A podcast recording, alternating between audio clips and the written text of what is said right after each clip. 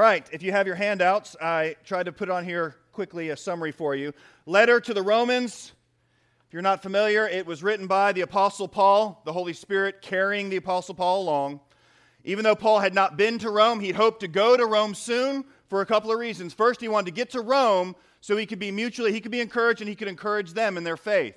But the other reason he wanted to go to Rome is he's hoping to get some financial support so he could go on to Spain to preach the gospel over there. Because our God has a plan that includes all the nations. And so the gospel must go to the ends of the earth, and we are still doing that and participating in that today. In short, for chapters 1 through 4, the Apostle Paul was writing to say that the gospel is powerful. It is like dynamite, and it saves people. He also said that we are all evil and we are lost without the gospel. God's wrath is on all people. The law cannot save you. Good works cannot save you because you don't have any good works. Your righteousness must come through faith. God moves on to give an example of two men. He hones in on Abraham and David. Abraham, because when people thought about Abraham, especially those who were the Jewish faith, they would have said, Man, Abraham, if anyone could be righteous by their works, it would be Abraham. And Paul says, Nope, it's through faith. Then he mentions David and quotes a time in David's life when he had murdered somebody, lied, committed adultery. And he says, Guess what? David needs righteousness by faith as well. Which means we all need righteousness by faith. Paul then showed that the promise to Abraham needed to be by faith and it wouldn't or it wouldn't be fulfilled. And then we ended that section with me asking you the question, is God big enough to be enough for you in all aspects of your life? And that takes us to chapter 5. Let me read through the text first and then we'll work through it verse by verse. Follow along silently. Romans chapter 5 beginning in verse 1. Therefore, since we have been justified by faith, we have peace with God through our Lord Jesus Christ. Through him we all have also obtained access by faith into this grace in which we stand. And we rejoice in the hope of the glory of God. Not only that, but we rejoice in our sufferings, knowing that suffering produces endurance and endurance produces character, and character produces hope, and hope does not put us to shame. Because God's love has been poured into our hearts through the Holy Spirit who has been given to us. Verse 6. For while we were still weak, at the right time, Christ died for the ungodly. For one will scarcely die for a righteous person, though perhaps for a good person one would dare even die. But God shows his love for us in that while we were still sinners, Christ died for us. Since, therefore, we have now been justified by his blood, much more shall we be saved by him from the wrath of God.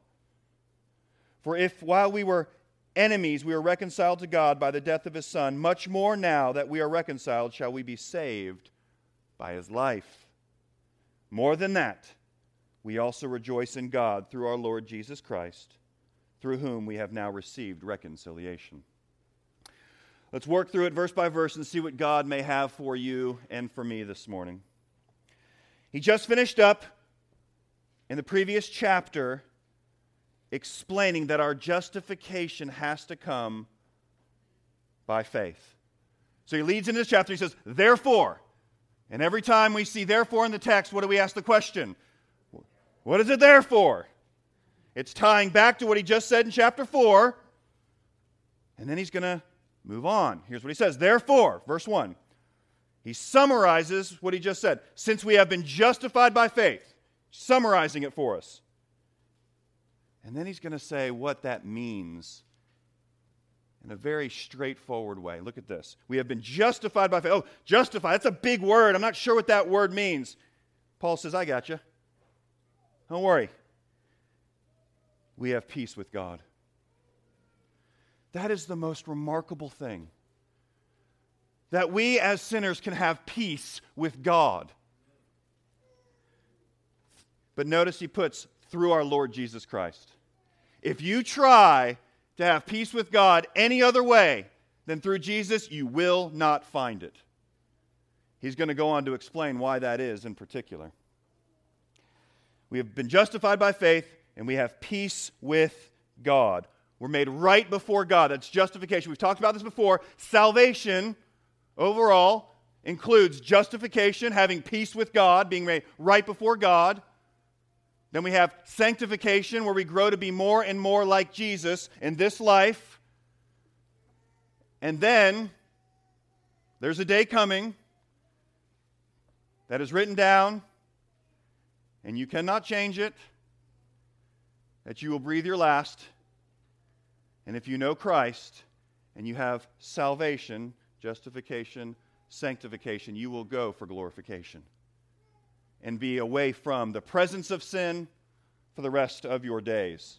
And we look forward to that day, but until then, we have work to do. So he says this is through our Lord Jesus Christ. You can't get it any other way. Verse 2 through him, we have something else. We get something else. We not only do we have peace with God, which is remarkable, but we actually get something else. Let's see what it says. Through him we have also obtained access by faith into this grace in which we stand. Through Christ, we're made right before God and we have obtained access by faith into this grace. This is God's saving grace that you have access to, but this is also His sanctifying grace. This is the grace that He has over you every single day. It is by the grace of God that you grow to be more like Jesus. You cannot do that on your own. You need the grace of God. How many of you like grace? Unmerited favor from God. How many of you go, you know, I really don't like mercy and grace. I'd like to work for my salvation but we sometimes think that way. Well, I'll take, I'll take grace for salvation, but when it comes to me being more like Jesus, I'll do that on my own. You don't want grace there? I want grace. We need God's sanctifying grace. But I love the language there. Look at this. We've obtained access by faith into this grace, which, what do we do? What does it say? In which we stand. There's a picture here of by faith looking to the gospel, looking to Christ over and over again, and standing firm in the grace of God. When you take your eyes off Christ, when you take your eyes off of the gospel, you get away from grace and you start to slip into works every time. You have to stand in the grace of God through faith. As you're standing in grace, here's what else Paul wants you to do. Look at this, it's still in verse 2 and we rejoice in the hope of the glory of God. So here's what I want you if you don't walk away with anything else today, walk away with this stand in grace and rejoice in hope. Stand in grace and rejoice in hope.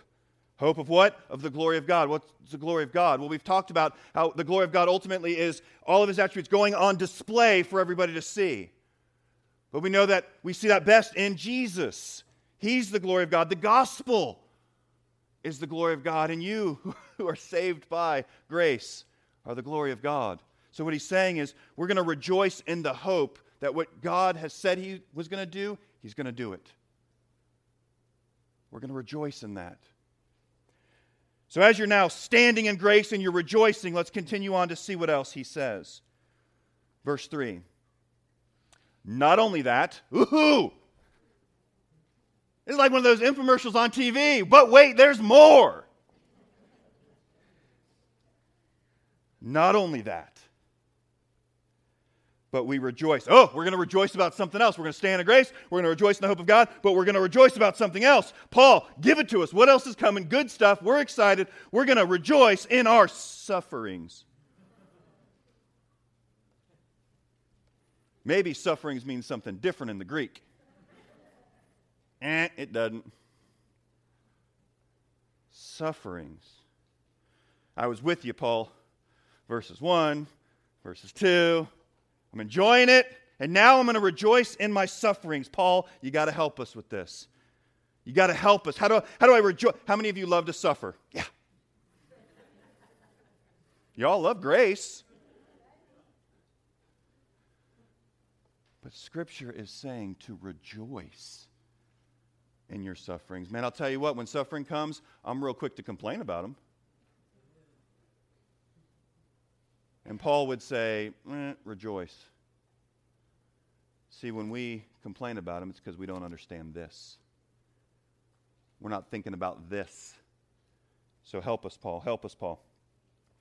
Verse 3 Not only that, but we rejoice in our sufferings. Why? Because suffering is not an end in itself, it's a means to an end. It's going to get you somewhere. So, where's it going to take us, Paul?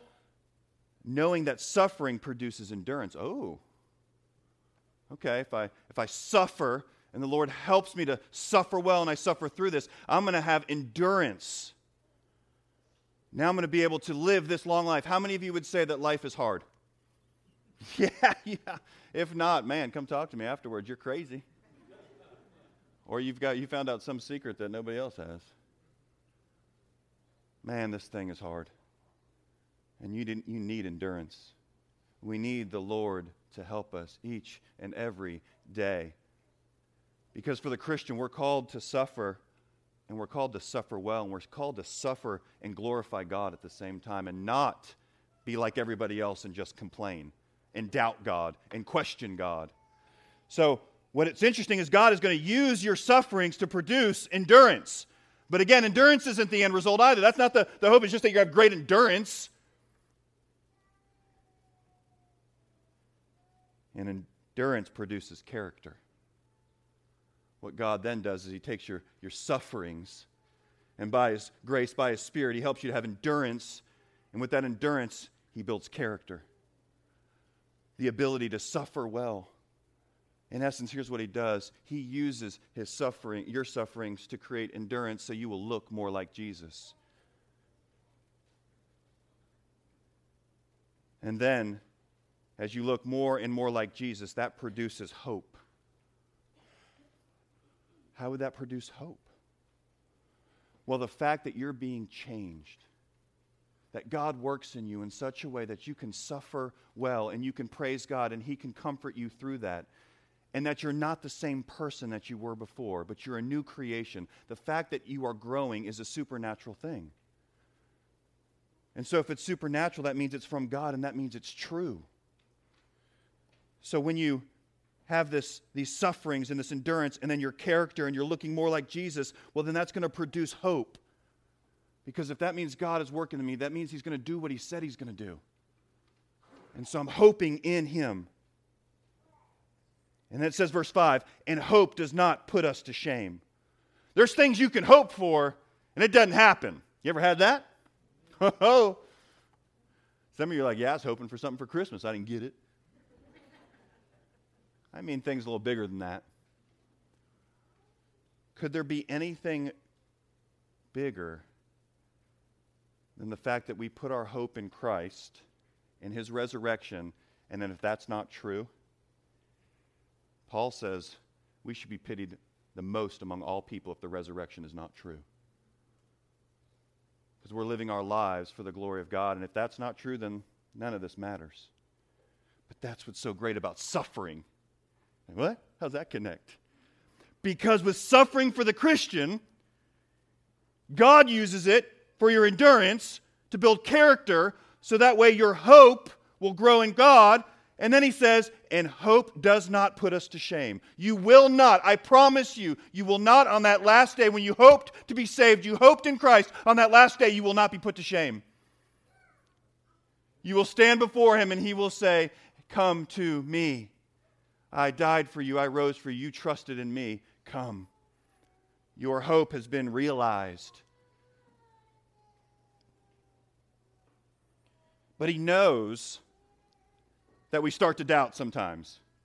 He knows that we start to question, and so Paul is going to give us two things that are helpful for us when it comes to our hope. Our hope does not put us to shame because, here's why. Look, two things. God's love has been poured into your hearts. God's love has been poured. If you're like, well, I don't really feel God's love, well, then maybe you don't know Him yet. Maybe his love hasn't been poured into your heart because you haven't opened up your heart to him yet. If you're wondering if this is going to happen, if you're wondering if you can trust in God, if, it, if what you've hoped for is going to be true, check your heart. Do you have the love of God in your heart? First thing he says, God's love has been poured into our hearts through his Holy Spirit. Second thing, you have the Spirit of God.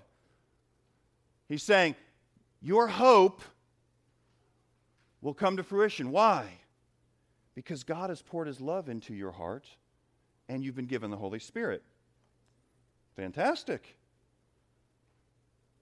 But I still wonder, Paul. I still wonder a little bit. So he's going to continue on with verse 6. A little bit of a transition here, but he's going to go on to verse 6. Look at this. He's going to make it crystal clear for you. For while we were still weak, that's you. You're welcome. At the right time, Christ died for the ungodly.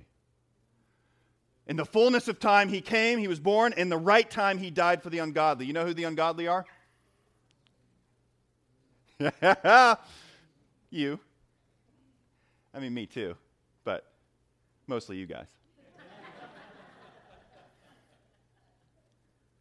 All right, Paul, what, you're going to help us understand this.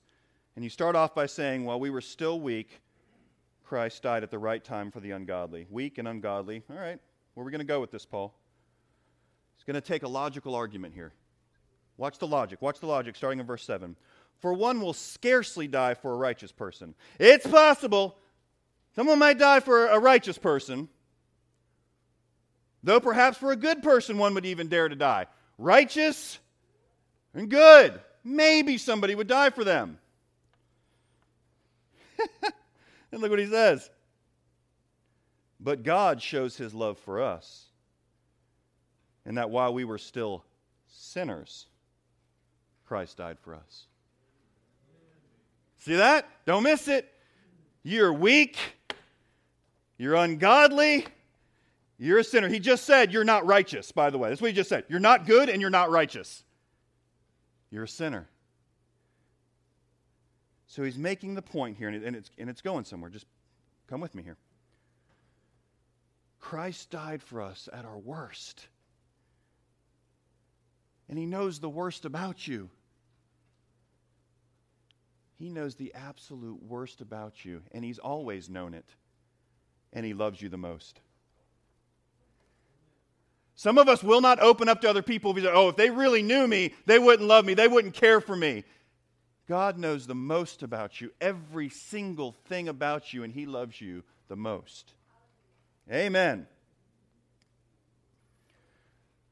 But watch what He's doing here. What He's actually going to build right now in these last couple of verses here is assurance. Can we be honest for a second? How many of you have ever doubted your salvation? That comes. And it can be a scary time. And sometimes that comes, and we really need to check into that. Maybe we don't have the Holy Spirit of God. But make no mistake, Jesus will not lose you. Listen to what he says here. Watch what Paul does. We're still sin- when we were still sinners, Christ died for us. Since therefore, man, love these therefores throughout this whole section. That's why I think I titled the sermon, Thank God for these therefores. Since therefore we have now been justified by his blood, much more shall we be saved by him from the wrath of God. For if while we were enemies, we were reconciled to God by the death of his son, you hear that? Enemies. Also enemies. Mr. Roy, come on up here if you would. Mr. Ian, can you come up here? Thank you. Right, come on up here, guys. Thank you. All right. So here's what we're going to do. Mr. Roy can't be my son. There's no chance of that. Ian really can't either, but it's closer, so we'll try. Mr. Roy's over here. He's weak. I love you. Every year it goes by, I get weaker. In this example, he's ungodly. He's my enemy. My enemy. Okay? Got to be taller than my son. It's my son. My enemy's there who curses my name. This is my son. And I send my son, which he agrees. This was a discussion that we had in eternity past that we're going to save him because of our love. So I send the son, and the son goes willingly. And he goes, and he kills him. But that's actually part of the plan. He goes willingly to die, and I pour out my wrath on my son in his place. He's my enemy. I should be taking him down. But instead, I pour out my wrath on him. Got it so far? Now, here's what happens. Come back over here. Mr. Roy, right here. Right in the center.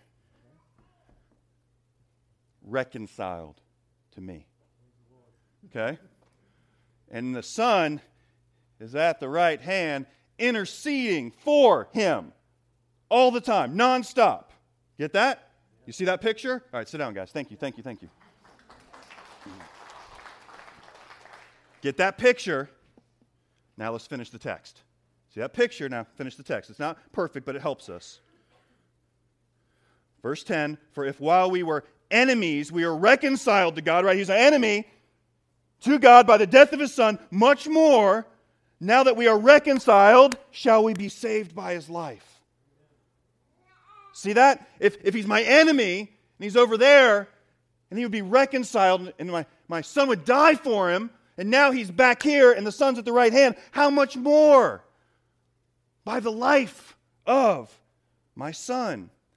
Verse 11, more than that, we also rejoice in God through our Lord Jesus Christ, through whom we have now received reconciliation. What Paul is saying is be assured.